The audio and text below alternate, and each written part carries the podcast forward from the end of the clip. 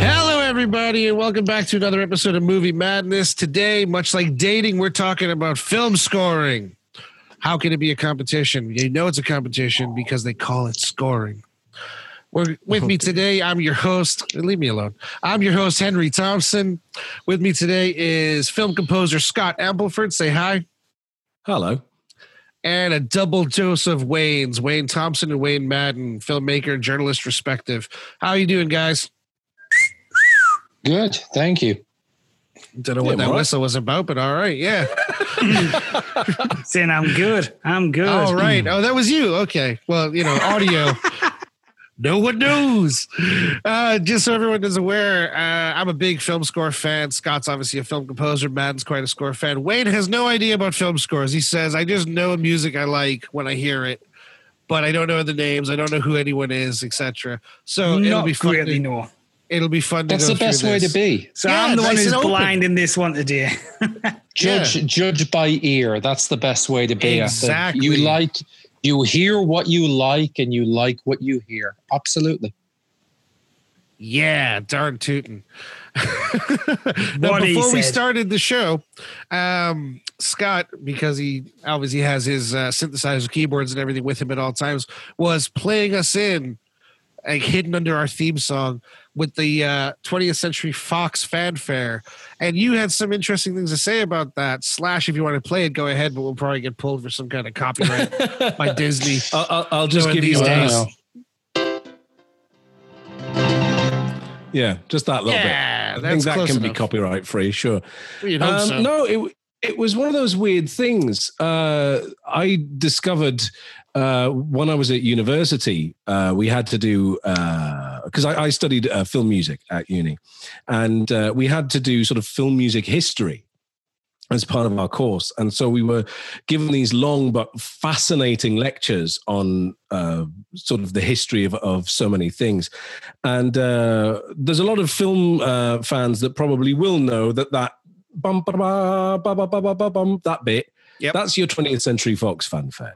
Um, but if you watch loads of movies before a certain year, that's all you get. You don't get the da da da da da da da da because that came happened when uh, Fox merged with CinemaScope, and the that bit is the uh, is the CinemaScope extension. It's called. Oh wow.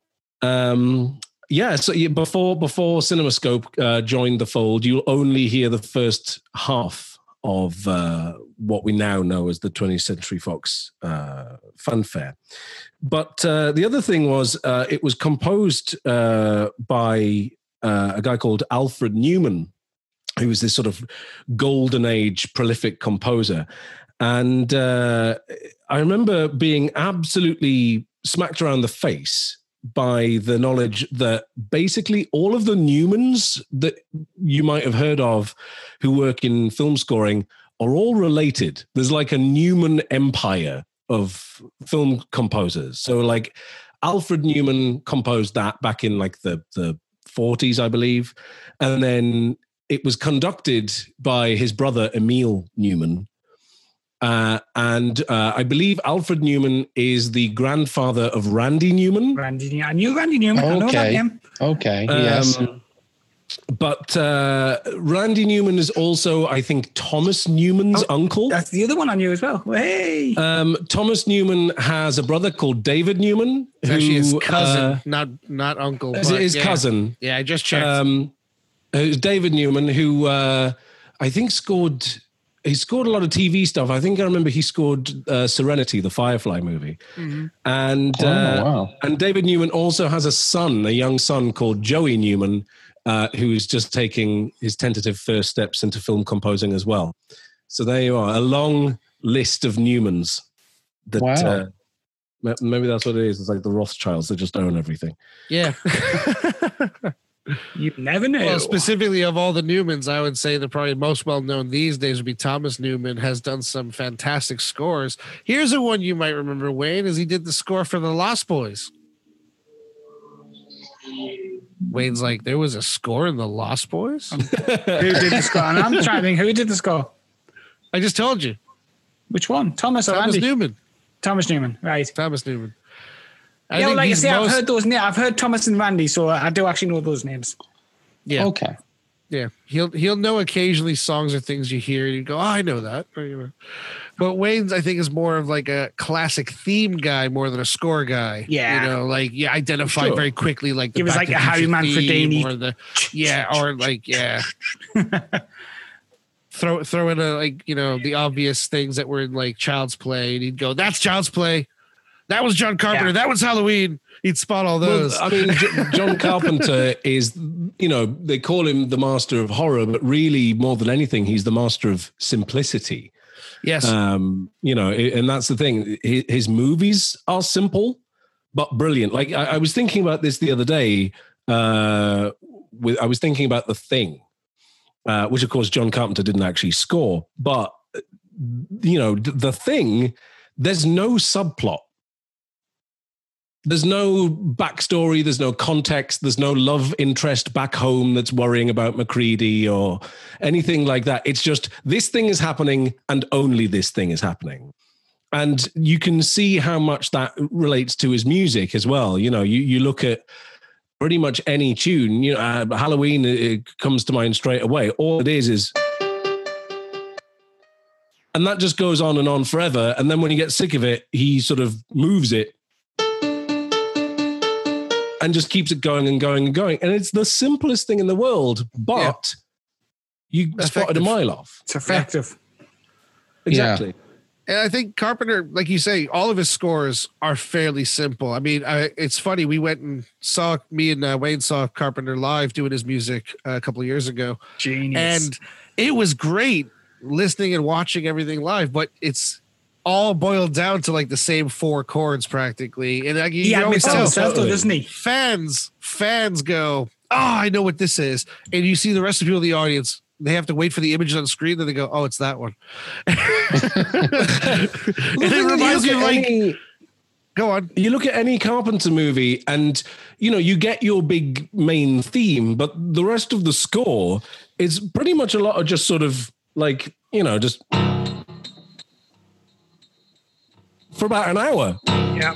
Yeah, And it, but it does the it does the job though, you know. I, I I've been guilty of it myself. I've uh, I've scored a couple of sort of low budget '80s throwback horror movies where you just go, right, I've got about three days to score this whole movie. Um, shit, I'm just gonna go, and that's fine. I can carpenter it, and it's fine. Mm. I What like was funny? What was funny about that show? I remember about that was there was a couple of times, and one of them, believe it or not, was Christine, which is obviously quite a well-known one for me, I think personally. But there was a couple of times me and Hank would be like getting really excited, and the rest of the audience would look at us and say, "What's this one? What's this one?" And we were both like, "We know what this is. We know what this is." Nobody Yeah, knew what yeah, it yeah. was, and it was like, That's the thing that that's simple enough that they can be iconic. You know, that that you can hear like three notes and you and you know what it is. Um, I'm trying to remember the theme from Christine. Boom, boom, boom, down, down, boom, boom. There. I haven't seen Christine for like two years, but uh, that's I, I know that tune off the top of my head. You know, "Yep." and it's super I think- simple. Well, I, I was going to say that I think, as well as simplicity, um, there's a lot of like character development in a good orchestral score. So, when you were talking about the thing there, um, or another one, I suppose, could be Ennio Morricone and the good, the bad, and the ugly. Um, the idea is that an orchestral score adds to the character and the character's development. So, even though there is no subplot in the thing and there's nothing going on in the background, you don't, by the same token, learn a lot about their characters, but you kind of feel that you get to know them better through the score.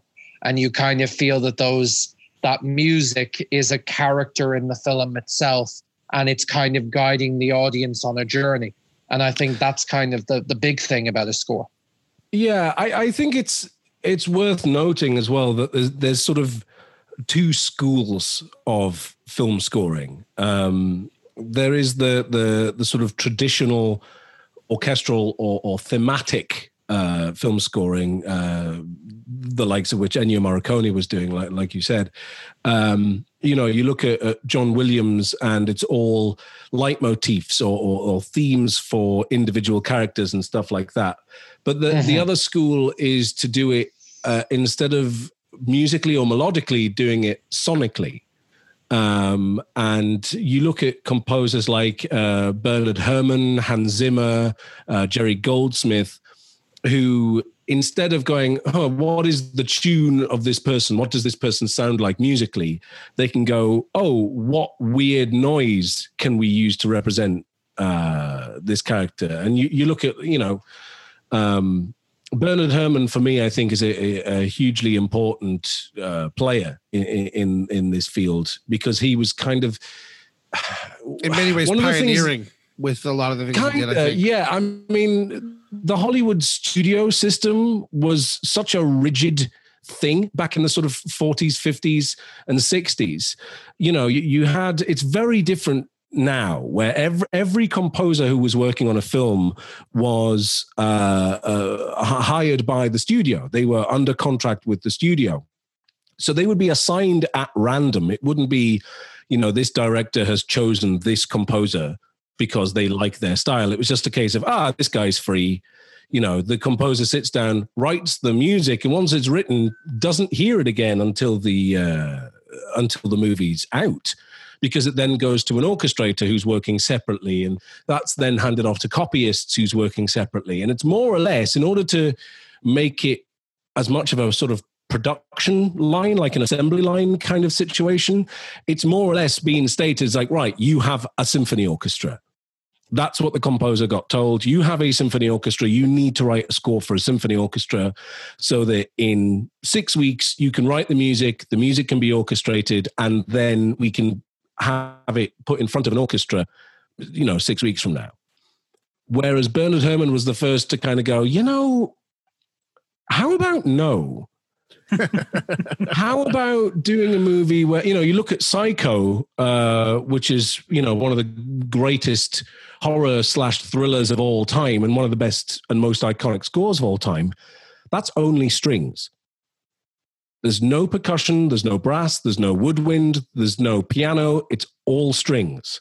And not only is it just strings, the strings are all being played muted. And it's him who's looked at this movie and gone, okay, what can I do to sculpt the sonic landscape of, of this film? Um, and that's why you end up with things like um, The Day the Earth Stood Still, where you know you you got that first use of the theremin which was groundbreaking at the time and then sort of sadly became like a cliche short, very quickly shorthand for cheap b movie basically yes but when mm-hmm. when Bernard Herrmann was using it, I don't even think uh, the days the Earth stood still was the first time he used it. I have a feeling he used it in a Hitchcock movie first, but it was this whole idea of let's find this ethereal, otherworldly sound. Mm-hmm. But then, you know, became shorthand. And that kind of tradition has continued on right up to the modern day. You've just got to look at the work that Hans Zimmer was doing on, uh, like, the Dark Knight trilogy. I mm-hmm. think that because those are movies that everyone's going to know. He looked at the the Joker and he went, "Well, I couldn't write a tune that's as mad as Heath Ledger's performance. So he didn't bother. He started doing lots of sonic experiments where he was playing piano strings with razor blades, or he was uh, he had two cellos sitting in a room playing the same note, and then at a, like on a whim, one of them would change the note ever so slightly, so it would go out of tune. So it's all about if you listen to the, the the score to the Dark Knight, it's all about these tensions and these tense, uncomfortable textures whenever the Joker is mm-hmm. on screen. And there's no musical intention there. It's not like he's going, "Oh, the Joker," you know. It's it's it's he's gone for this. What a better movie mad... he had, though. Oh my god. well, I you know every I, time he goes on the screen, you know how I got these scars. The, the, the Tim Burton version. Exactly. That'd be fantastic. Uh, but, but that's the thing, you know. But that's the interesting thing, especially when you look at uh, like Batman, which is something that's been interpreted and reinterpreted countless times. yeah. and you Mhm. can see the the musical uh, spin that each composer has has put on it. You know, I, I'm a big fan of the the the Danny Elfman Batman theme. Oh, I love Danny Elfman's It's nicked directly from Bernard Herrmann. I kid you not. I kid you not. Listen to uh, oh, what is it? It's uh, a Journey to the Center of the Earth. I think Bernard Herrmann's score, and it literally it's it's like it's all that sort of minor da da da da all that kind of stuff uh, even down to like the it's all there. It's just stolen. Straight hands up stolen. And yet works beautifully. Um but you know you you you look at that and and you go oh okay that's what batman sounds like. And then you know just a couple of years later you've got and that's it. That's all batman is. Yeah. that's it. And it's it's Mhm. fascinating to go oh shit yeah. And that's still as iconic. And it works perfectly within that world you know you can have the crazy circus music for the for the joker in in uh, in the 90s or the late 80s or whenever you're doing it um, but it might not necessarily fly because we've heard circus music from for 20 more years since then Mhm. Mhm. to to have different connotations around it. Sorry, I feel like I've gone off on a bit of a rant there. I'm sure we were talking about the two schools of film scoring.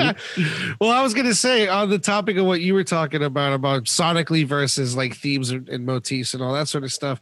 I think there's there's there's really four schools in my eyes when I listen to film scores, and that's traditional uh scoring that's meant to be about the this is the character's theme this is the movie's theme this is the and Mhm. it'll bring elements in throughout. And the second one is like you were saying sonically where it's more about you know creating the emotion as opposed to a theme itself. And there's a lot of those where you you'll listen to the movie you'll watch the movie and it'll feel right and you'll go wow this score is good. And then you buy the score and you listen to it and you go wow nothing happens here without the images because it's a perfect I often merriment that between the two you know what i mean it's not that it's a great theme it's that that theme works so good in the movie in the context of what you're watching the third Hmm. one is i think some composers and i know i'm probably going to get shit for this some composers are just doing their touch, their thing. It's not so much the movie. Like you said there, Bernard Herrmann was kind of adapting to the movie. What does this movie need to be told better? I think some composers they go, I can do a good my spin on this movie. And and is I'm gonna get hate for this, John Williams is a great example of that in my eyes.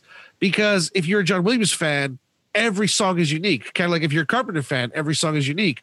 But if you don't know them, you might not know which one's which. Superman, Indiana Jones, Star Wars all sound incredibly similar in between their main themes because they're all Williams esque, in my opinion.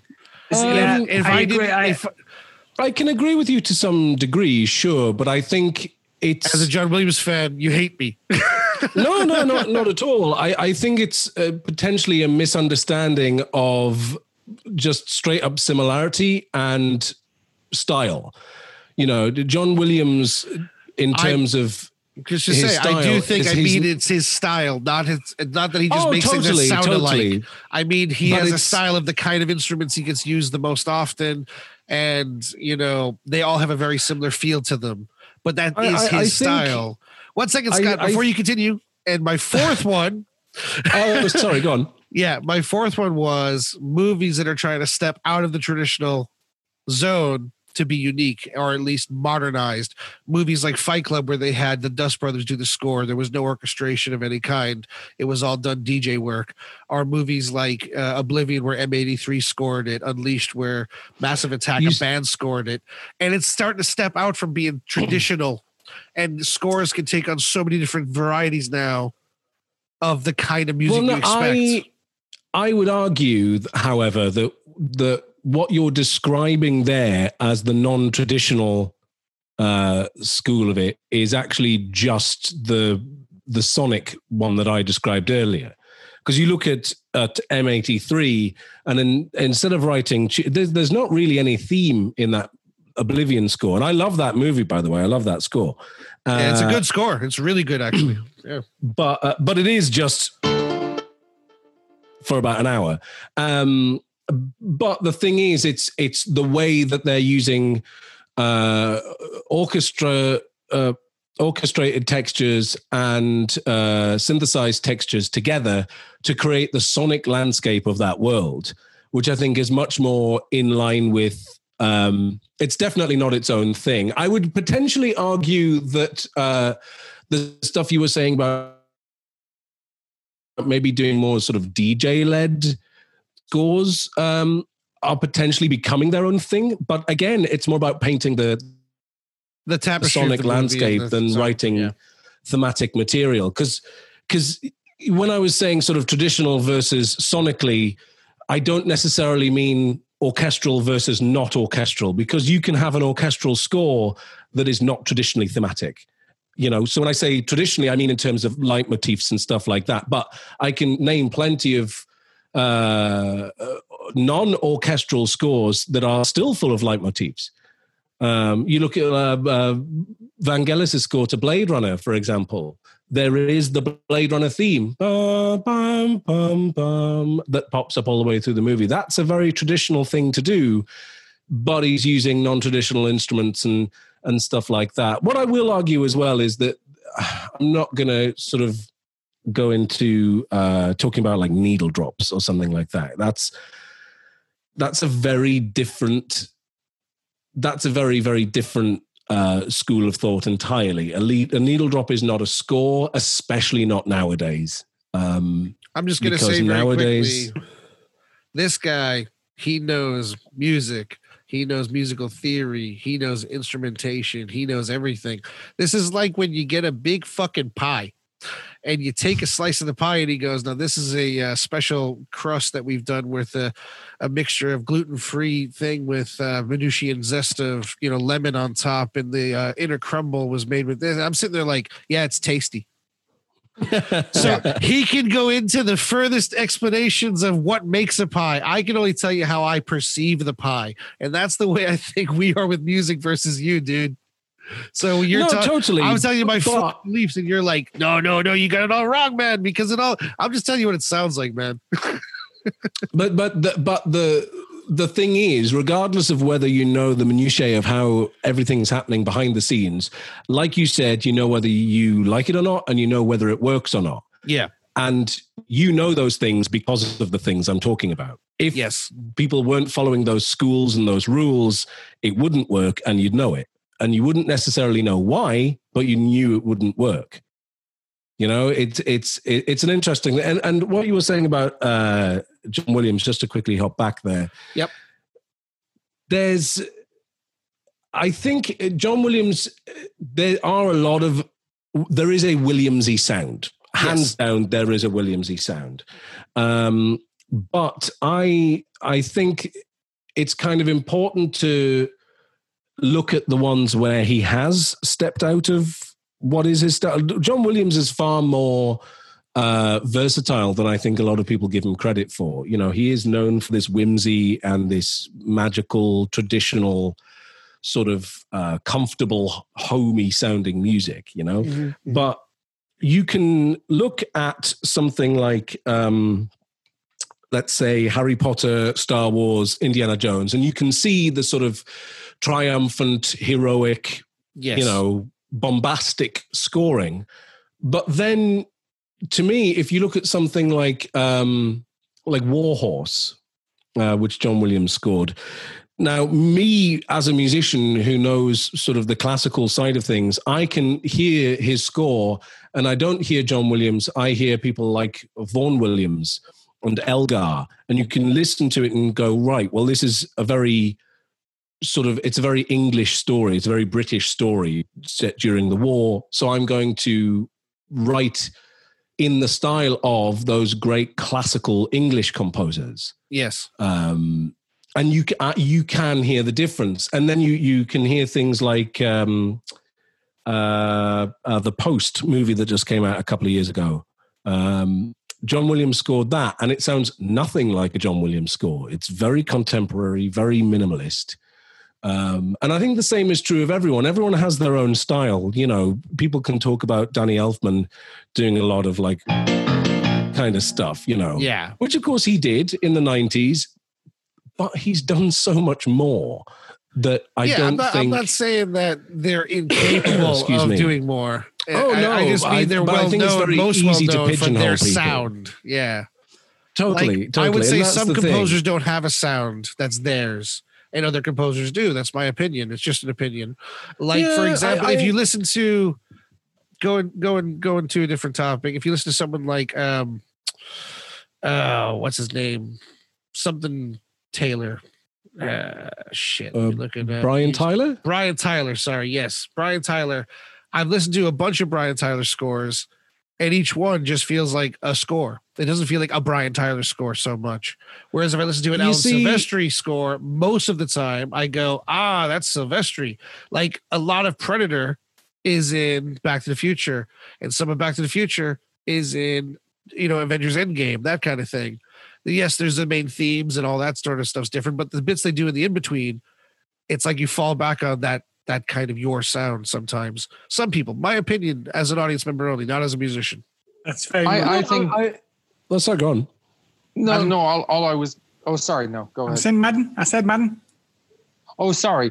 All I all I was going to say that you know, I mean, I'm I'm learning a lot listening tonight, so I really appreciate that, and and thank you, Scott, because there's a lot that you're saying that I'm writing notes down here because I'm very interested in in what you have to say, and you obviously have a, a wealth of knowledge about what you're doing, and you're obviously in the right job for that. But in terms of myself as um, a watcher of film and as a an audience member and a lover of film for me, orchestral score and theme music is linked in with memory. So um, it's kind of nostalgia and reminding me of certain characters and scenes. Give us and some great examples. examples.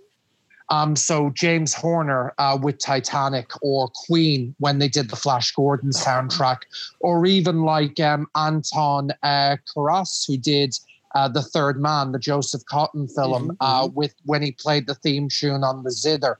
You know, I can listen to music like that. Uh, Brad Fiedel, when uh, who did Terminator Two, you know, and, And Back to the. Future is yes, indeed. But when you've when you've mentioned uh, sort of you know people like um, you know when you mention Back to the Future, you kind of hear that theme tune and it's very evocative of the film and it kind of um, well for me it rallies a response. So one example i'd give of that is a couple of years ago i remember posting something on social media along the lines of i was taking a bus journey to work. I put on um, my phone put on spotify on random and suddenly the back to the future overture came up. And for whatever reason it was making the journey to work a hell of a lot more exciting and so I kind of posted that going, do you know, this music makes my journey suddenly feel a lot more kind of engaging and exciting because that was the feelings that were resonating through me with that music. Um, partially because of the film and the memories I had from watching it, but also because they'd done such a damn good job in in creating the score.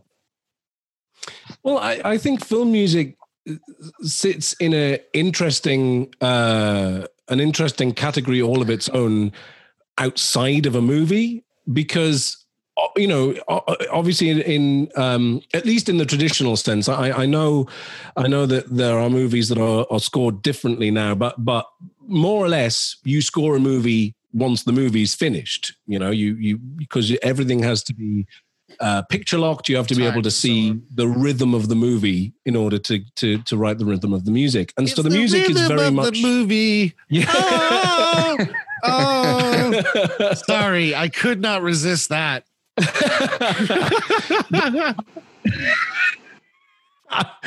but the the the movie is the, the the the score is obviously therefore written as a response to the movie and then we see the movie and hear the score alongside the movie which then gives us another set of connotations and uh, and all of that. And then we can listen to it on its own.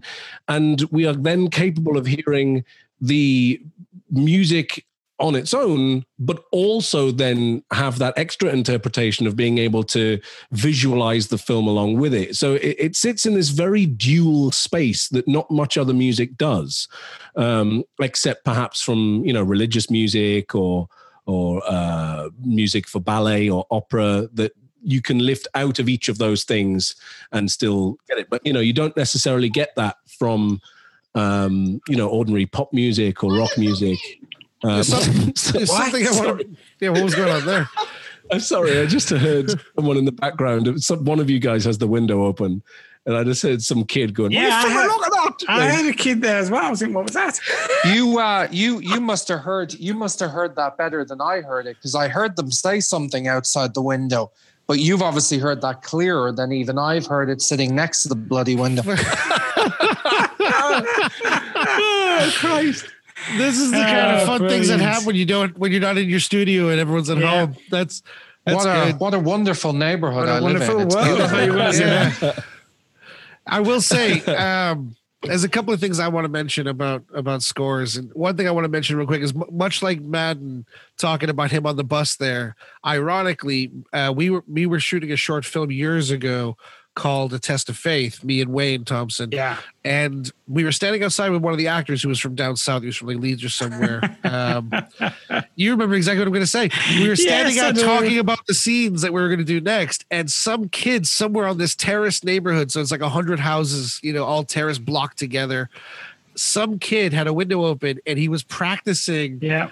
like his instruments. He had like a flute or something, and he was playing the Back to the Future theme Yeah, badly was really badly. and and we all just kind of stopped talking and just listened to it this little drifting on the wind of some kid somewhere Didn't and we join in at one point? because yeah we started like encouraging him and he Yeah. stopped and then slowly started to play again and it was we were, we were like do some other scores and he could all he could do was that one theme and i thought it was funny that that kid obviously learned that theme probably before even maybe like you know twinkle twinkle little star because that would be what he like set out to learn because that's the only thing he played for like 10 minutes and we were just right. so entranced by this coming on the wind and i wish i knew where that kid was I hope he's Going famous back to what now. you said earlier on as well about um, knowing an artist by his music. I know where you're coming from with that because with me being a big Full Moon fan and stuff like that, I hear a lot of the music in those films and it's always by the same guy and it's always the same kind of thing, just slightly tweaked. Um, Richard Band. Oh yeah, well Richard Richard Band. So I've heard a couple of scores by Richard Band, but I was first. Uh, I first heard him because he scored Reanimator. Yes, that's Uh, right. Yeah, he's done it. Like I- he's I- well, done loads of all of those? Yeah, he's done nearly all of them. Um, and the one thing I was, I, I think he probably also scored from Beyond, Yes, but I, I can't remember did. much of that score. But I have to say, how the fuck he got away with the score to Reanimator, I will never know because it is nearly note for note Bernard Herrmann's score to Psycho. Thank you, right. Thank you very much because Almost note There's a for lot note. of times, right? The psycho music come on. I've always said reanimator, and everybody's like, "We're not psycho. Where the hell are you coming from?" I said, "That's reanimator, It's, it's it's Psycho with a drum machine. isn't it?" Thank That's you. it. 'cause There's So just like after all these years, I ain't going insane. It is the same music. Do, do you guys do you guys see that as copyright infringement or just paying yes. homage? No, Okay. well, well, it- just to say, I'm just reading about on the internet here, good old internet, and it says that Richard Band has said, "Oh yeah, I totally took major influence from Herrmann, uh, Herrmann's score, Psycho score." And yes, the similarities are completely intentional. I use it as a base and then modified the main themes, but I wanted to keep it feeling like Herrmann would have scored it himself. There you go. At least he's at least he's ad, admitting to it, I guess. See, Yeah. but here's here's the problem. If you are if you are Yes, wanting to fuck him, fuck him very much. exactly fuck him. if you are wanting to Wow. invoke the the because here's the thing, right? This is something that I think is is really important to learn. If if you're wanting to become a film composer, if you're wanting to sort of immerse yourself in that world, one of the most important uh, important skills to learn is the skill of pastiche.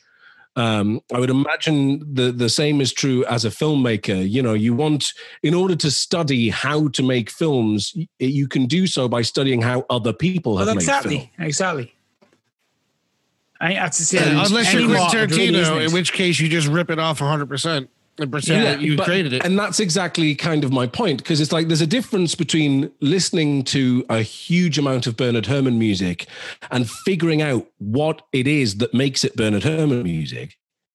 There's a huge difference between that and going, that tune there, I'm going to lift verbatim into into my score and maybe move one or two notes up and down. That's theft. I don't care how much of an You- you homage know, he you, says you it is. say that, but if I like, if I create the, some major effects and then somebody sort of took that and did their own little tweak on it, I'd be quite proud that they want to take my work because they were so impressed with it to actually do something with it.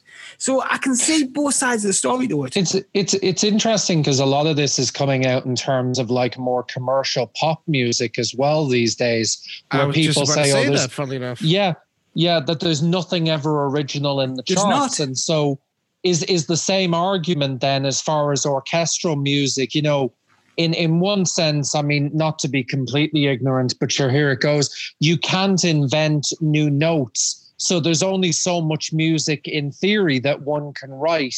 So in that respect, people know what they like. And so are you then effectively just always copying the work of what they copied before and so forth? I think the difference with Richard Bando was that was done way back in 1985, I think, when he did that. So that was literally theft. Sure. I'll give him that much. That was. The, yeah, oh sure. But But, Yeah, I'm but saying Bernard that- hadn't been dead that long by the time he did. but at least at least he stood up and owned up to it. But what I do like about Richard Band is he does still try to develop it further. He doesn't just literally steal it for stealing's sake. He does steal the same core of it, no doubt about that. But he did try to add little bits to it. Yes, it Here's- was still here's a way question for you much like guys. it. I'll be honest. How do you guys feel about this comment from Nick Cave and the Bad Seeds? Nick Cave, who's actually done several film scores himself, he was accused of stealing the melody from a song recently, and he says plagiarism is an ugly word for what in rock and roll is a natural and necessary. Even admirable tendency, and that is to steal. Theft is the engine of progress and should be encouraged, even celebrated, provided the stolen idea has been advanced in some form or way. Yeah. To advance an idea is to steal something from someone and make it so cool and covetable that someone then steals it from you. In this way, modern music progresses, collecting ideas and mutating and transforming as it goes. And in many ways, I think film film scoring has been exactly the same, building on the Which is kind of like what it. I've just said, isn't it, about the makeup thing? Yeah, I, I I could see the argument around that. I mean, when you look at painting or sculpting in the Renaissance or whatnot, as the years went on, different artists would obviously copy or pay homage to what was popular. And through creating different works, they eventually kind of it it helped the modern techniques move on. But I, I think definitely we live in an age, especially the last 50 to 100 years, where there is real sort of suddenly everything is litigious, everything, everyone is afraid of copyright theft. I mean, I, I'm not being blasé when I, and I, just, just a final point, I'm not being blasé when I say that, you know, there's a couple of themes I'm hearing on tonight's show. And there would legitimately be a question of, hang on, should we be playing this? Is this not copyright theft? Because everyone feels afraid of almost suing everyone else to the detriment of advancing you know your your creative da da da da da reflex. Da, da, da, da. We didn't catch that one. He literally ran the clock out. I was like waiting, trying to jump in to go minute left, minute left.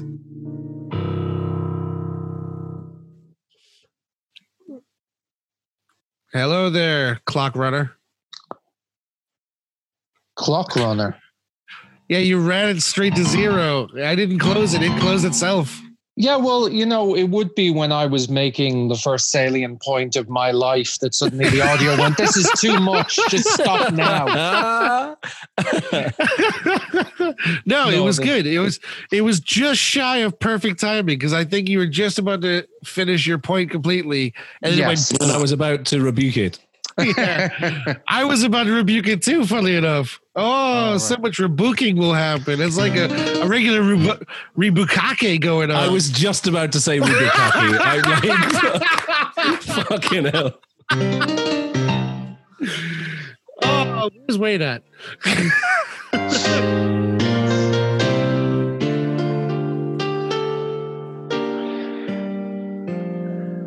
Ah, yes, play Wayne in. Lovely.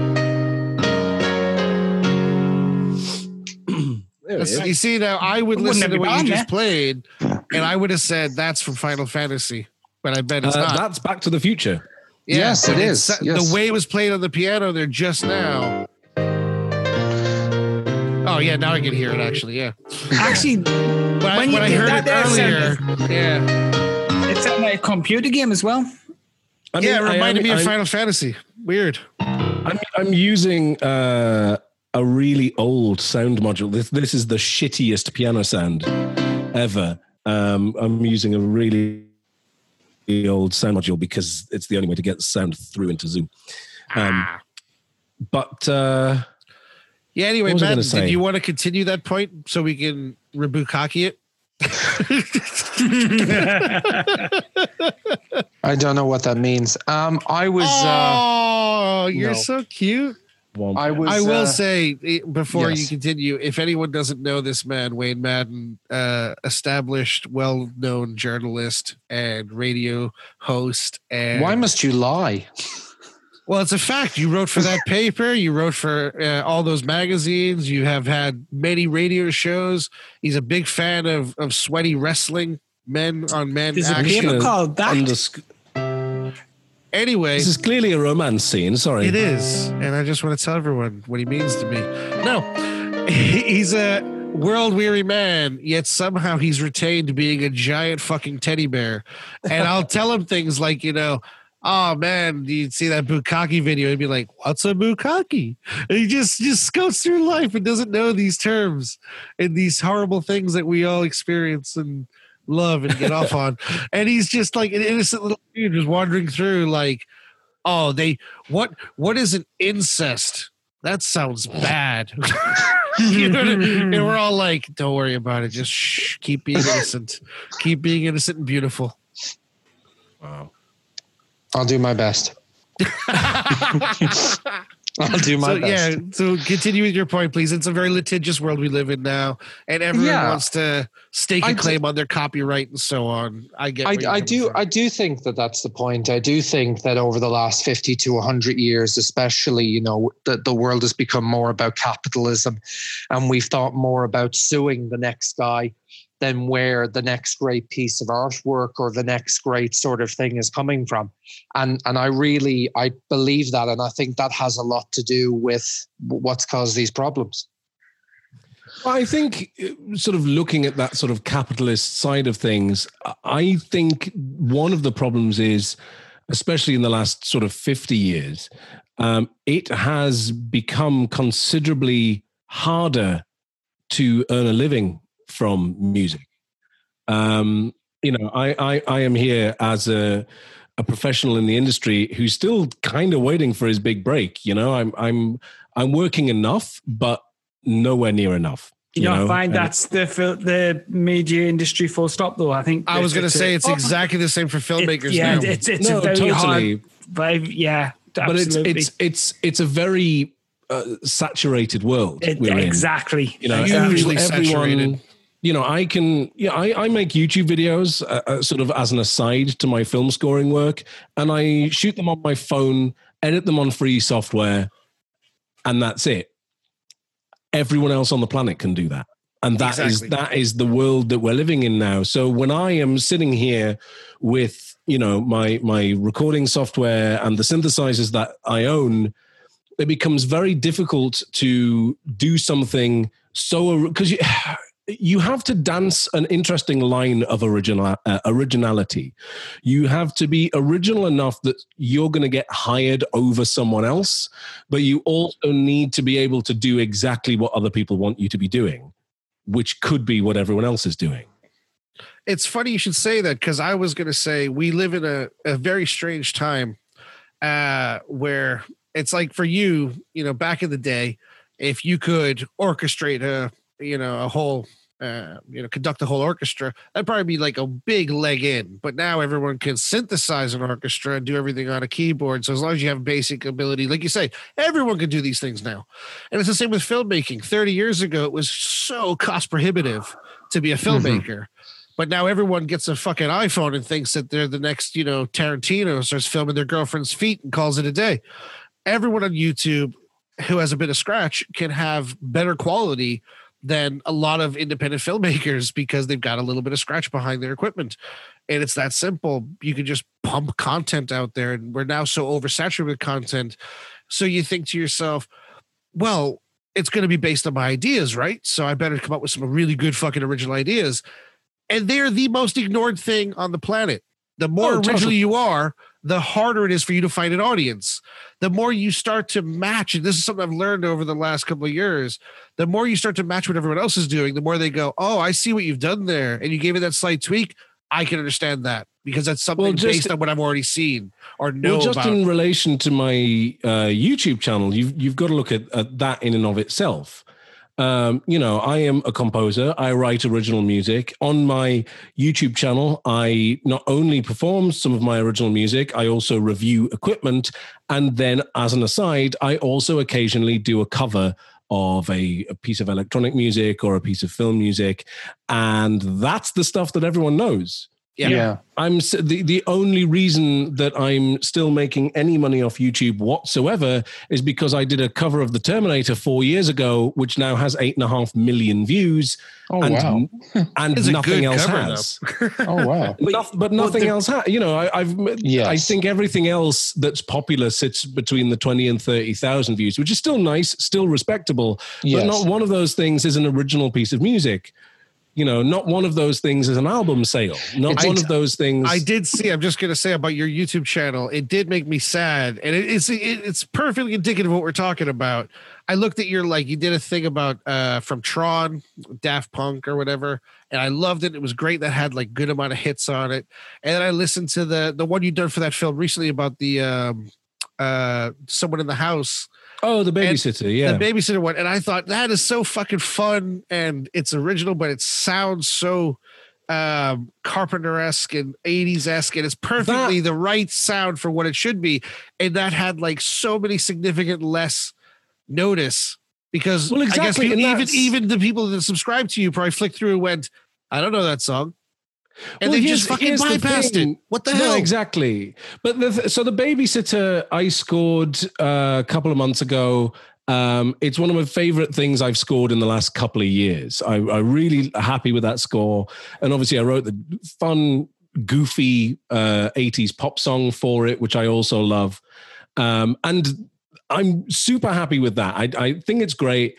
Um, and and that score is also the reason that I'm not just Scott Ampleford film composer. I am the award-winning Scott Ampleford film composer. I'm like, okay, Yeah. great. So I must be doing something right. And then I toss it on YouTube and it gets like maybe 200 views, and it's like, guys, I have I have nearly 20,000 subscribers. Where the How fuck are are, you all? Like, just- what are Yeah, you exactly, What are you exactly. doing? You know, Yeah. I've, I. So it's Do- it's one of those things where it's just like I. It's so difficult to to find something that an audience can latch onto, and I know because I've been trying to recreate the success of the Terminator video for years, and it's never happened. I've told you what you need to do. You need to have the Terminator actually play the music. That's what you need to do. I agreed with That's that. it. I just I thought that'd be I'll just fun. reach out Gimmicks. to Arnie's people and see if. Uh, I can do the makeup for you. Just Is this is this like um, Sarah going, Carlo. Go, going back to the point that you were saying earlier in regards to orchestral themes and, and obviously copyright theft and all that kind of stuff. Um, is this a case of, I mean, for example, I, I must have seen Back to the Future, what, like a hundred times? I must have seen Terminator 2 like a hundred times over the years Mhm. and watched those films again and again. And I kind of think that that music resonates so much with me because I've heard it over and over. So when I hear a song I like, uh, Queen would be a great example. When I hear a song by Queen, even if it's an artist doing a cover of their music, for me, it's like, oh, this is a great song because it's something I'm familiar with. Whereas when you hear something new, you obviously then it takes a little while to permeate and and to kind of you know grow if you like and you kind of have to get used to it and you're exploring something new whereas nostalgia is such a powerful factor um, and that's why i oh, think totally. yeah. Yeah. Totally. Well, nostalgia factor is very much like the human factor because you were saying something earlier about, you know, there's only so many notes. Sure. But if you think numerically, there are nigh on infinite combinations of those notes. Sure. It's like, you know, uh, you, you you see it in movies so many times. Ah, damn, there's a 10 digit keypad here. We need a four a four digit combination. Well, there's millions of four digit combinations that you could have for those 10 keys. Well, a piano has 88 keys. Think how many more combinations there are of that. Sure. But But like most said, people, we you are start humans, with one, two, three, four for that combination. but it- it's one of those Ah. things. We as humans gravitate towards familiar sounding things. It's not Mhm. just that. I think one thing I've learned over this time, and I hate this, I hate, I admit this as well, is gimmicks. The audience of today seem to love gimmicks. Well, nostalgia Quick. utilizes a gimmick quite Yeah, often. exactly. Quick, eye-catching gimmicks. This TikTok, which I can't stand, never understood it, seems to be taken off. And that's what I'm saying. If you had something like the Terminator, playing the Terminator thing, TikTok, that would just, it would probably blow up. Do you know what I mean? Little things like that is what gets you noticed. And what what we try, what I think the best way to sometimes do is get noticed through the the little niches. Stupid things. to get people attached to you so then they'll might hopefully listen to your work and watch your work or do you know what I mean? And it's sad you've got to do it this way. But I think sometimes for us who's stuck in the middle of nowhere in the industry, it's the easiest way to do it. Yeah, it's funny. I was, it's- I was sorry, Sagat. Go on. No, well, I was just it's it's it's mainly about sort of the the time and the effort that you're mm-hmm. willing to put into something Yeah, exactly. as well. And I mean, you know, the, the Terminator video when I did that, I think it maybe took two days. Um, just nail the arrangement down, shoot all of the the performance of, of of me playing it, and then editing it together. It maybe took two afternoons to throw that video together. And it's one of those things where I'm t- I'm tied into a schedule with YouTube now because YouTube has become so heavily reliant on its algorithm that you have to be able to upload regularly in order to get anywhere. And this is this is where it's it's it's been a huge problem for people who do things like animation. Youtube is not a friendly platform for animation these days because animation takes time. You cannot make animated content regularly. You look at people like uh, mr Weebl Mr. Weebl was massive at one point. He could put out a video whenever he wanted and it would get a couple of million views and it would be some entertaining, uh, silly animated content. But he can't do that now. He, he has lost that successful element. He's doing his own thing with his band and stuff like that, which is great. But he literally could not get anywhere with doing the kind of videos he was doing a couple of years ago, even though they're still funny, even though they're still require talent because if you cannot upload a video every week or every couple of weeks, you are going nowhere on that platform. Yeah, absolutely. And so that's the thing. I find myself in in in a in a tricky situation. I'm sure many other sort of small scale YouTubers do as well. In that uh, I have I I've, I figured out that every two weeks is just about enough to keep my channel relevant. But that means that's I, I, you know if it takes a week to make a video, that means I have to push everything else aside for that week because not only do I have to up- upload regularly, but that content has to be good. It can't just be, you know, uh, gone are the days where I can flip on my my uh, front camera on my iPhone and record a, "Hey guys, really sorry, no video here this week. I'm busy," and blah blah blah. You can't do that anymore. No one's going to give a shit. You've got to actually have good quality content every two weeks.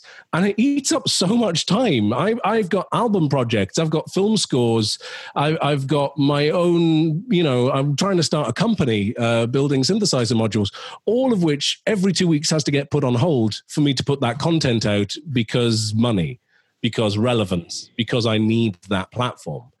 Um, and it becomes a very very difficult space. But that being said I do think there's still room for innovation. I do think there's still room for people to be doing new things. And here's the thing Wayne, you just mentioned TikTok and you've immediately gone, well, I don't like it. But I don't personally. thing. That's because I'm an old person, probably. But Um, I mean, I was on Vine when Vine was a thing. Oh God. And now you can say, oh God, but the talent it took and the effort that it took to have six seconds of video and be able to make something that could make someone laugh or make someone see something or tell a tiny story or something. And people did it all the time. There was some genuine funny stuff on, on Vine. no, there and there was was, some- and yeah, I'd say the same on- for. TikTok. And that's the oh. thing. Exactly. and this is why I'm saying it, even though I don't like it. And that's, I, I I would agree, say, I- and it's a good platform to help promote yourself. That's what I'm saying. Even though I don't like it, doesn't mean I don't agree with it. It's, it's kind of like an age thing. Sorry, man. Two Yeah. seconds. Sorry, I know you're trying to talk. Um, I look at TikTok and I get immediately frustrated with it, same as I did with Vine, because my girlfriend is younger than me by nine years, so she is much more into these things. And she shows me all the shittest memey crap off these things, and it sours me off the concept. I know there's people that do good content and do like like Scott says, they can tell a good story in a short space of time, or they can make you laugh, or it's funny, or whatever. But my attention span is such that I want something more than four seconds on my phone. That's fine for quickly sharing something to someone on Facebook. You know, oh, that was cute. Here, have a look at this cat fell over. It's sleepy. Ha ha ha. Um, I, as a filmmaker, I'm I'm more about stories than a single moment, and so like, it just drives me nuts that we are as a society. If you don't capture, a lot of times it's getting to the stage where if you don't capture someone in that six seconds, you don't have time to tell them a story because they've already fucked off. And that's the Yeah. negative consequence of things like TikTok and Vine and their popularity is it's getting the, sh- the window to say to someone, I remember back in the day, you'd have an elevator pitch. That's what they'd call it. You know, the time it takes for the bottom floor to reach the top floor, you can pitch to this executive. Here's your elevator pitch. One minute. That one minute is getting shorter and shorter and shorter and shorter to where Oh, now totally. it might be 15 fucking seconds. yeah. Right. well, I, You I got 15 distinctly seconds. Pitch me your movie. Done.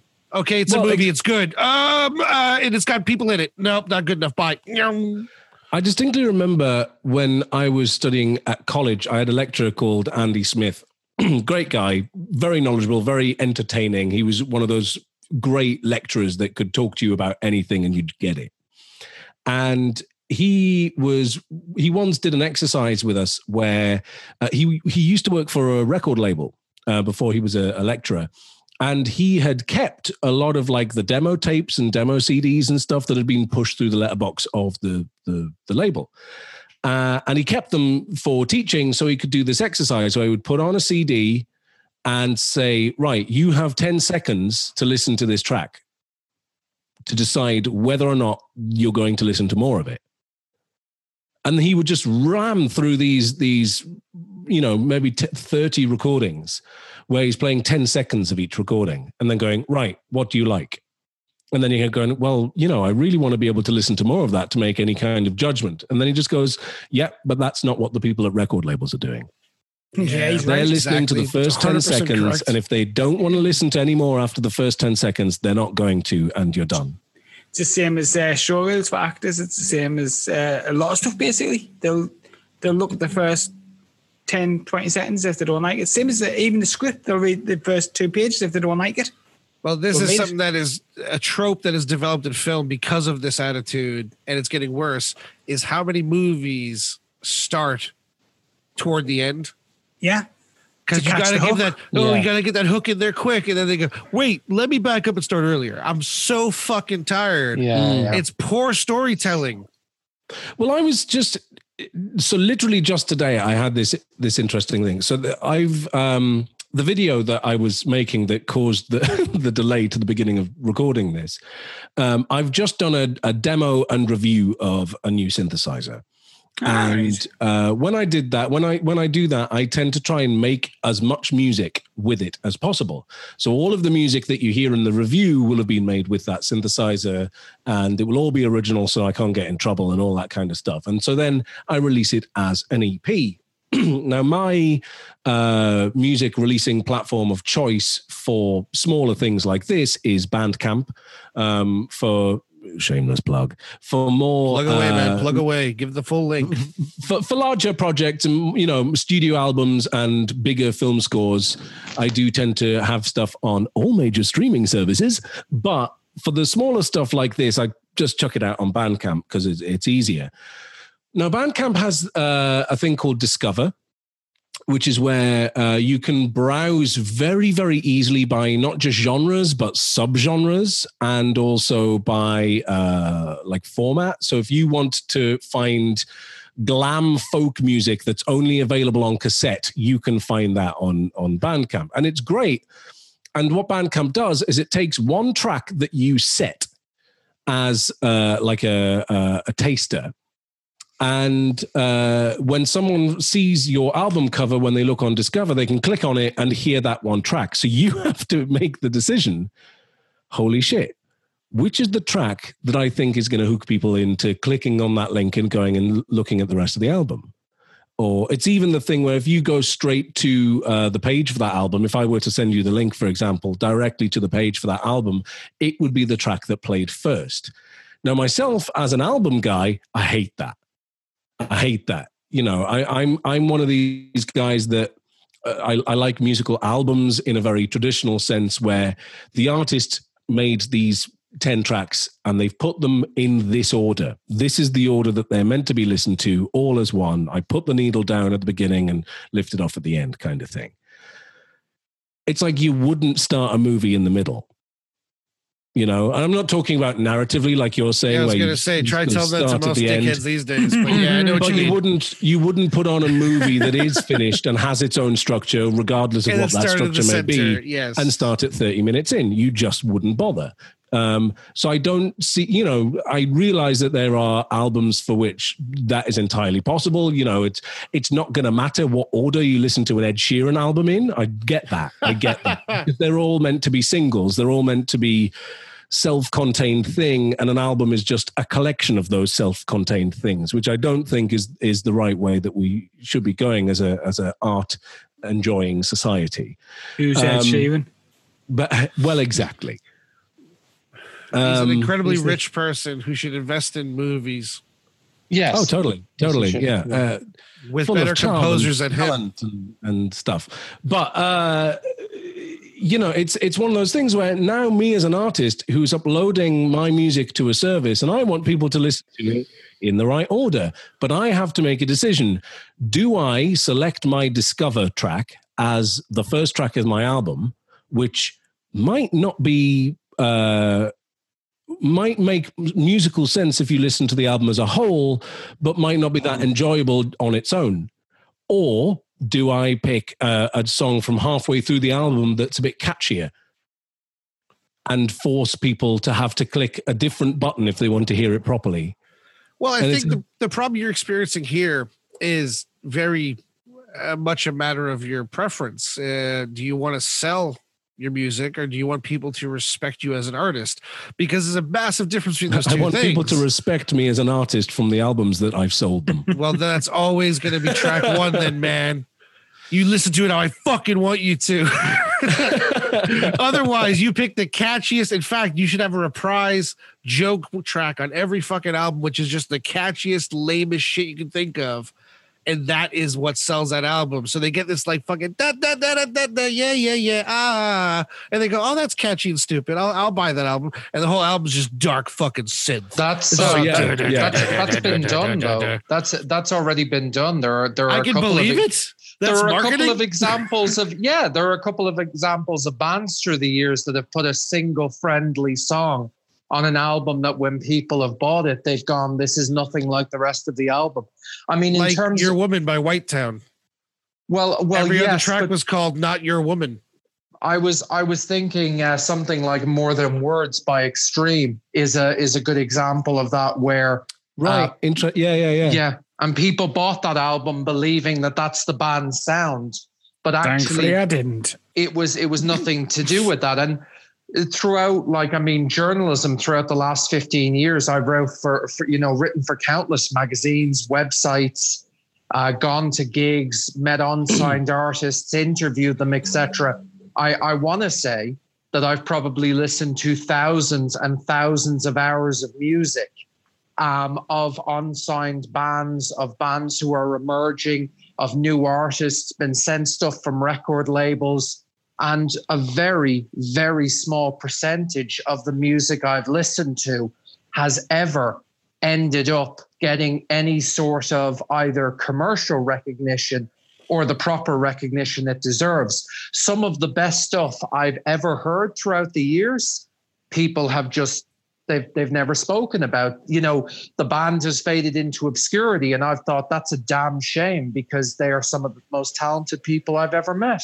And a lot of this stuff, TikTok and YouTube, yes, it's popular. It's all about saturation, though, as well. It's just this constant sort of upload, upload. As as you've said, you, you know, Scott, in regards to YouTube, I know people who produce videos professionally for YouTube, and it's almost it doesn't matter what you put up in one sense if you're at a certain level as long as you're just constantly uploading stuff well exactly and i think that means that it, it sort of favors i I don't mean to be rude towards. Uh, no, please. This is a pl- great platform to be rude on. No, I, I literally don't mean to be I'll be, be rude, rude for you if you like. Because, but I, I, I, know that there are a, a, a great many uh, people on Dickheads. YouTube uh, who y- y- look at Not PewDiePie, talented. Oh, right? Sure. PewDiePie, right? okay Now, yeah. I I at one point used to love watching PewDiePie. You know, he had a, a personality that that I found quite watchable, and and you know, i- there's a reason that I'm he got the success that he has. but but here's the thing: you look at someone uh, like someone who does a, a video game stream. You look at that person and you suddenly realize when you're someone who's also making YouTube videos that that person can sit down and play a video game for one hour, split that one hour into six 10 minute episodes. And then they've got either six weeks worth of weekly content that they've spent an hour on, or they've got the ability to put videos out every single day and that's that's what people like PewDiePie can do. That they can sit down and they can and and now people like PewDiePie aren't doing it by themselves. They're they're doing this relatively simple task. Admittedly, their selling point is their personality and, and their uh, style, but they've taken what is a very simple task and they've they've uh, they've spread that out amongst the team. So people like PewDiePie or people who are also relatively successful in doing that kind of thing, they have someone else who edits their videos for them, or they have someone else who would provide music for them, or or, or whatever it is. They have a team of people. Um, behind them. And so that's when you look at the people who are genuinely trying to do new or bold or, or creative things, and you can fully understand why they struggle. Because it's it's it's in everything, it's investment and returns. Um, you know, if you're not talking about money, it's like, well, this is a guy who can sit down and for three consecutive days and play one hour of video game and give us months worth of content.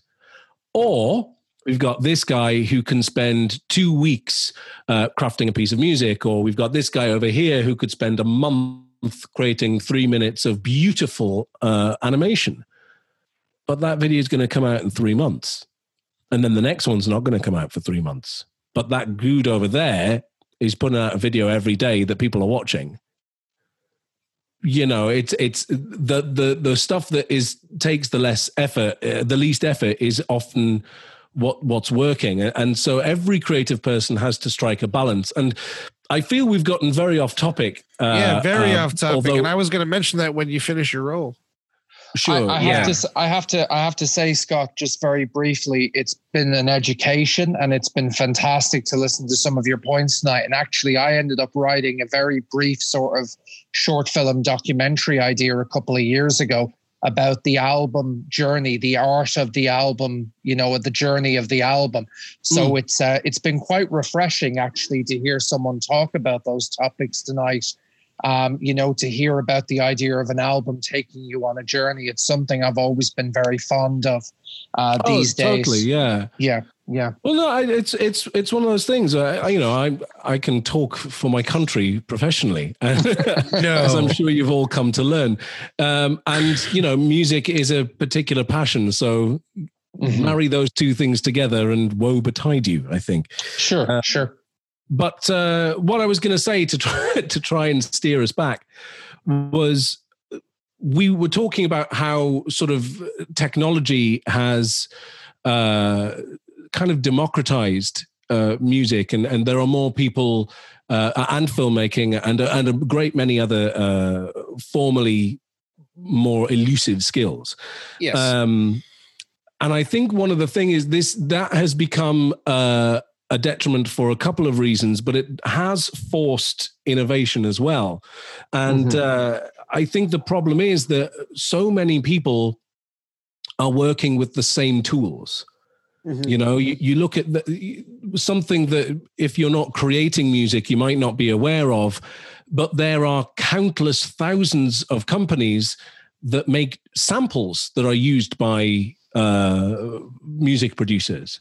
Yeah. Um, you look at people like Cine Samples, or you look at people like uh, Spitfire Audio, who are doing really interesting, innovative things to come up with a, a library of sounds that you can get your hands on and, and, and sculpt your own sonic worlds. But the problem with doing that is that everyone can buy those. Everyone can get those their hands on those sounds. This is true, and I've I've fallen down that trap before doing those things when I've had to, but it's what you do with those things is still like you say they're given such richer tools to people, but they aren't unique. Yeah, exactly, exactly, and and so it it becomes even more difficult yet again to try and do something that perhaps, from a non-musical perspective, from a sound perspective, sounds unique. Um, which is why I, I love that people like um, like we, I'm going to butcher this name awfully, I'm sure, but uh, we, we've we've seen people like uh, Hildur uh, Guðnadóttir, uh, Icelandic composer who uh, just did a Joker and uh, and uh, the Chernobyl series, which the Chernobyl series outstanding piece of uh, visual storytelling, and the the, the music and the sound Mhm. design uh, amongst that are, are part and parcel of what are potentially, in my mind, some of the best marrying of audio and visual together. Uh, but you've got people like her who are going out of their way to do things that other people aren't doing. She's not just using, you know, 10 different sample libraries by Spitfire. She's going out and she's recording her own sounds and she's finding her own footing. And I, I, I can't stress enough how important that is because so many people in film scoring have, have looked at Hans Zimmer and seen Hans Zimmer's success and have gone right that is what i'm going to do. And they've picked the totally wrong thing about hans zimmer to emulate. Mhm. what they've decided to do is i want to write music that sounds like hans zimmer so they've all gone but no, that's not what Hans Zimmer does. Hans Zimmer is a very innovative composer who's constantly finding new things to record or collaborating with new people. You look at stuff like uh, Inception. Inception uh, is a brilliant film score, and everyone bangs on about how it single handedly invented the cinematic boom sound. But in the context of that movie, that boom sound has a really important thing. Yeah. It is Je ne slowed down and then reorchestrated and played live by players. It is an intrinsic storytelling device. You look at what he was doing with uh, the Sherlock Holmes movie, uh, which on paper is pure madness. You go, all right, well, I have this uh, this British story, this British, movie that's a telling of a British story with a primarily British cast made by a British film director, and so uh, Hans Zimmer, this German composer, is going to score it with uh, he's going to score it with Hungarian zither and Romanian gypsy music, and he's going to reach all over the world and put this collection of sounds together that's got nothing to do with this what we would traditionally think of being associated with Sherlock Holmes. And you go, what the hell are you thinking? But my God, it works in that movie. and that's that Mhm. is the the point I'm trying to make. Hans Zimmer is one of these innovators that that does wonderful things, but people are emulating the the most obvious stuff and that's that's wrong you know The you think about the dark knight movies and think about how many movies that came out since then that just sound like the dark knight movies But the thing is, it's much like what we were talking about earlier about you having to pick which song you're going to pitch for selling your album. At the end of the day, with the people that are pitching about nothing but sales, that is what they attach to. And what I think is really funny is the best way to spot the trend, whatever the trend is, is film trailers. Um, if you look at film trailers, you can identify very, if you know enough of them, you can identify very quickly the year or the at least time period that came out. The 90s was very about bringing in a lot of modern music and a lot of alternate music as opposed to film scores. You look at things like the Matrix trailer um, is, you know, scored by the Crystal Method. And then it's got, you know, a sampling from Enigma on there and Yeah, more human I than human was used in like Yeah. i don't know a thousand trailers but then you look at as time goes on and like the era we're in right this minute is so fucking lame i'm so sick to the back well, it's, teeth it's needle drops. of well hold on the last we had the period of bois the bois was there for a while but that's gone Mhm. now. And what's replaced the well the bois is still there at the beginning of trailers. But the end of the trailer the last 30 seconds the the moment that's meant to really draw you into the movie nowadays is always the same. Soft plinky piano with a popular pop song from the past reorchestrated and sung really depressingly and you see it Yeah, on like yeah, the yeah, yeah. X-Men trailer and you saw it on like Mad Max did one and well, I think just probably ah. thank uh, Sucker Punch for that. That Sucker Punch. Think what you will about Sucker Punch. The music in Sucker Punch is really good, but I think that's probably single-handedly people went, "Well, this movie sucks, but the music's quite good. Let's just do that forever." Yeah, plus you it know- was the style over substance with Sucker Punch. I think fits trailers. Oh, totally. The movie's one big Totally. fucking trailer, really. Well, exactly, exactly, and and this is the the thing with uh, you could argue the same thing with like Tron Legacy is just one big music video, but it's a hell of a music video. and it's a great fucking score. I gotta say, Exactly, Tron and it's, it's a wonderful it's a wonderful score, um, and and it's because of that score that uh, the score to Oblivion exists that we mentioned Mm-hmm, earlier because uh, that was they were both uh, it was uh, what's his name Joseph Kosinski, Mhm. the director. Yeah, yeah, yeah. Joseph Kosinski. Well, the reason I got confused is because the the composer I'm about to mention is a guy called Joseph Trapanese, and I'm like, they, they can't both be Joseph. Ah, Trapanese who did some work on things like the raid and stuff. So yeah, Joseph Trapanese is the sort of the guy behind Daft Punk Yeah, uh, on the Tron Legacy score, and in this much the same way, he's the guy behind um, Anthony Gonzalez on the uh, the uh, Oblivion score. yeah, and the guy Um, behind but- Mike Shinoda on the raid. Yeah, Right, exactly, um, and, and that's. I'm sure there was a point to this. what's his job? He makes other people look good. well, you know, he, he, he's an, he's a very talented orchestrator and composer in his own right. But Tron Legacy set a trend. And someone went, oh, yeah, this popular French electronic artist or this popular French uh, electronic act have scored this sci fi movie with some orchestral stuff mixed in. Okay, what we're going to do, we're making another big sci fi movie. Um, we want another uh, French electronic artist and some electronic stuff. Let that M83 dude, let get that M83 dude in there. He'll, he'll do it, you know. Um, but it is one of those things that makes you I, I, well, me personally, as a composer and a music fan and a movie lover, think, ooh, who else would I like to see score a movie that do- hasn't, you know, that doesn't normally do so? That's that's an interesting, interesting way to look at things. Or who else could maybe evolve the music industry? It is, it is interesting to. Well, to I tell about you that. one one artist. I'm just going to briefly mention because I always try to bring it up whenever I can. Uh, one artist I follow greatly, who I'm a massive fan of, is uh, the guitarist Buckethead, who's released over 300 personal he's albums. retired though. He's not retired. He's still producing. Yes. He is He's not That's retired. disappeared. Uh, he's dis- dissipated in the netherworld. He is not disappeared. He's still releasing music. He's just not touring anymore because he's dying, because he's got that uh, heart condition and stuff. Um, don't ruin my dreams, Wayne.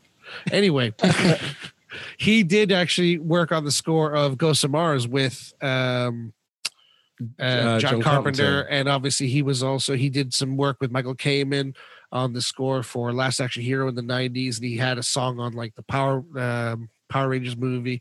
But he actually did actually a full score for Flesh of the Beast, a low budget horror movie in 2004.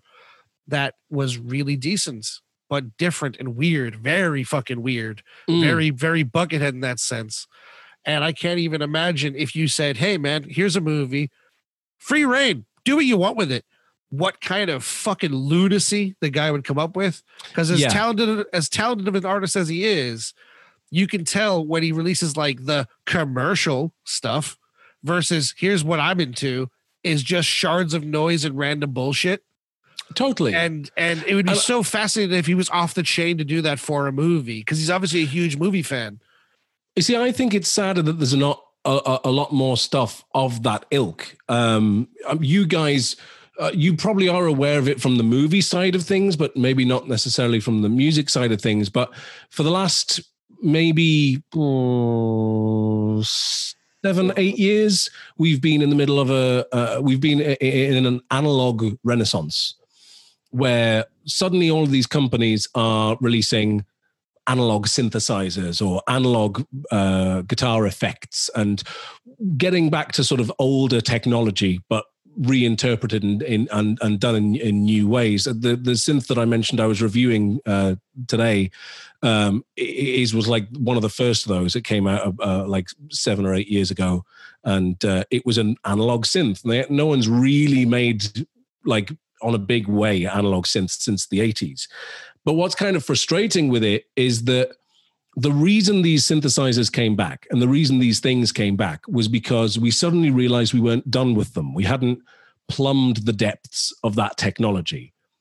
But then what did everyone do when they came? And you know, I'm guilty of this myself. I'm as much of a, a lover of the 80s style as everyone else is. But everyone took this old fashioned style gear and started just making 80s music again and yeah, you know, there's a lot to be said about that. But you know, as I sit here in my studio, I'm looking at my modular synthesizer, which is capable of very John Carpenter esque bass lines or, or sequences and stuff. But it's also very, very capable of all kinds of mad fuckery. And that's what we should be dealing. That's what I think personally we should be dealing with. We've got all of this new versions of old technology that we can really get hands on with and, and sculpt our, our own sonic landscapes with. We shouldn't necessarily be using it to just bring back the past. something we've been touching on this episode a lot on accident tangent wise is commerciality via you know versus originality and nostalgia as we mentioned earlier plays a huge part in that i think it's only Oh, co- totally. you know totally makes sense to me that if analog comes back so does the sound of that era because it's so closely associated. And then that nostalgia powers it forward and then everyone goes oh shit that was popular again? Well i better fucking hop on that bandwagon. And we have this trend of bandwagons and Going as to that- filmmakers sorry what i was just going to say as filmmakers we see that with like zombie movies. Zombie Yeah. movies are out then they're in then they're out then they're in. Vampires are the same werewolves are the same and you're just looking for the trend and there's a whole well, it, yeah. in once It goes back the gimmick, the niche, the trend. That's what keeps I, I think That's how you broken record. sci-fi is exactly the same. I, I, if, now that Everything you- is. You've said that. I, I can sort of think. Hang on. You know, we a couple of years ago we had things like Inception and uh, Interstellar and um, Ender's Game and and the Tron movies and Oblivion. all fairly back we, to back yeah we we went through a big like people went you know big Star Wars movie, uh, big uh, sci-fi movies, and then of course the Star maybe Star Wars killed it. i think star a- wars did kill it in honesty yeah. And we got, you know, we got those Star Trek movies as well, and the the resurgence of that, and they they've they're sort of on the on the the down uh, slope now, and I'm sure in a couple of years they'll come back again, and hopefully we'll get some good ones. Do you know, I think this is the perfect time to end the show. Now, you've just said Star Wars killed it. I think Star Wars has killed this show now. get your ass to mars Get your ass to Mars. oh that was good i like that Thank you very much. He's got good. He, he drives the car with the baby. He's good. Rubby baby buggy bumpers over here. anyway, yeah, I think that was a great place to go. Scott, before we go, you got to drop some links. And what I'm going to do, if it's cool with you, bro, is after we've ended the show, I'm actually going to play it out with your uh, babysitter song. oh yeah, man, that's fine by me. Fantastic. So we'll actually end it out on a musical note, which would be pretty exciting. Uh, before that, drop some links to the people. Explain where they can listen to your shit. Explain where they can buy your stuff and feed you. This man needs to eat a fucking sandwich. Buy an album, buy a sandwich. That's what we're calling it. It's worth it. It is The- worth the- listening to. Well, thank you very much. Uh, yeah, I mean, the majority of my stuff is available at uh, scottampleford.bandcamp.com. Um, I also have a YouTube channel, but Scott Ampleford is a very, very uh, uncommon name. So if you Google me, you will find me. Uh, I think the only professional Scott Ampleford that's out there is a lawyer. So if you Google my name and you find a lawyer, that ain't the one. But he is good to go to for legal advice. Unlike this, Yeah. Scott, stop asking him what to do when you smack your wife or something. I, You I have don't no know. idea. I'm sorry, guys. I, I cannot help you. And you kind Uh, of get it's you out of jail field. when you've, you know, when you've shot somebody. Just leave it. Just Yeah. hide. Just run. put the put the gun down and then call the other Scott. This Yeah. one will just play you a snazzy tune on your way to the cells. Yeah, exactly. In fact, if you if you join, if you if you if you go to the link for this, we'll I'm sure we'll have links to Scott to help you, just to you know politely guide you. Yeah, but Oh, it's thanks, always guys. it's Thanks nice all when people can still, you know, plug themselves. I think everyone should be plugging all day long. Hard, fast, plugging. Oh yeah. You can also check out my website, scottampleford.com. No, that's uh, too much. You've through plugged enough. which You shut up. can send me uh, like an email or something if you want some music for your shit. Yeah, give me some work. God damn Yeah, it. he he One- works for his money. Get him some money with work. One last question before we do end. Madden, are you alive? I am. Ah! I hadn't heard that voice for so long. I thought he died. He's he's That's probably busy working on journalistic integrity on his website waynegmadden.com where you can find all kinds of fantastic essays, Sorry. articles, and links to all kinds of work that he's performed in the past. I'm sorry. I know you said Wayne G. Madden, but I just heard Wingy Madden. Do you know what? I Actually, so did I. Wayne Sorry. Well, I mean, G. I mean, in that Madden. Excellent. Thank you for the correction because you, yeah. because if you'd not corrected that, I would have been going to Scott Ampleford for legal advice, but obviously not the Scott Ampleford Correct show. But which one? Anyway, guys, I've had a great time with y'all. If everyone listening would like to get in touch with us, you can always do so at movie madness at deadrealfilms.com if you want to shoot us an email, or you can actually jump on the website at deadrealfilms.com forward slash movie madness and comment away. And we are all there so we can all talk shit back at you. Uh, Wayne, uh, do you have anything else to say before you go, man? Which one? You. I, I Ah. refer to him as Madden. Me, as always. Catch you on the next episode. Cool. Well, I will catch all y'all in the next episode. In the meantime, everybody, have a great night and enjoy listening to some fantastic music here from award winning composer Scott Ampleford. Good night, everybody. Good night. Night, but Cheers.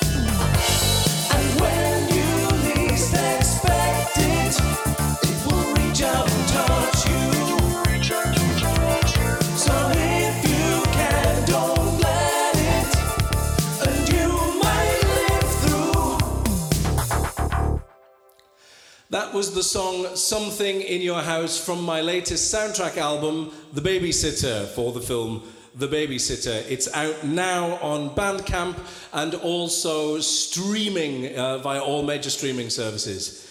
Thank you for watching.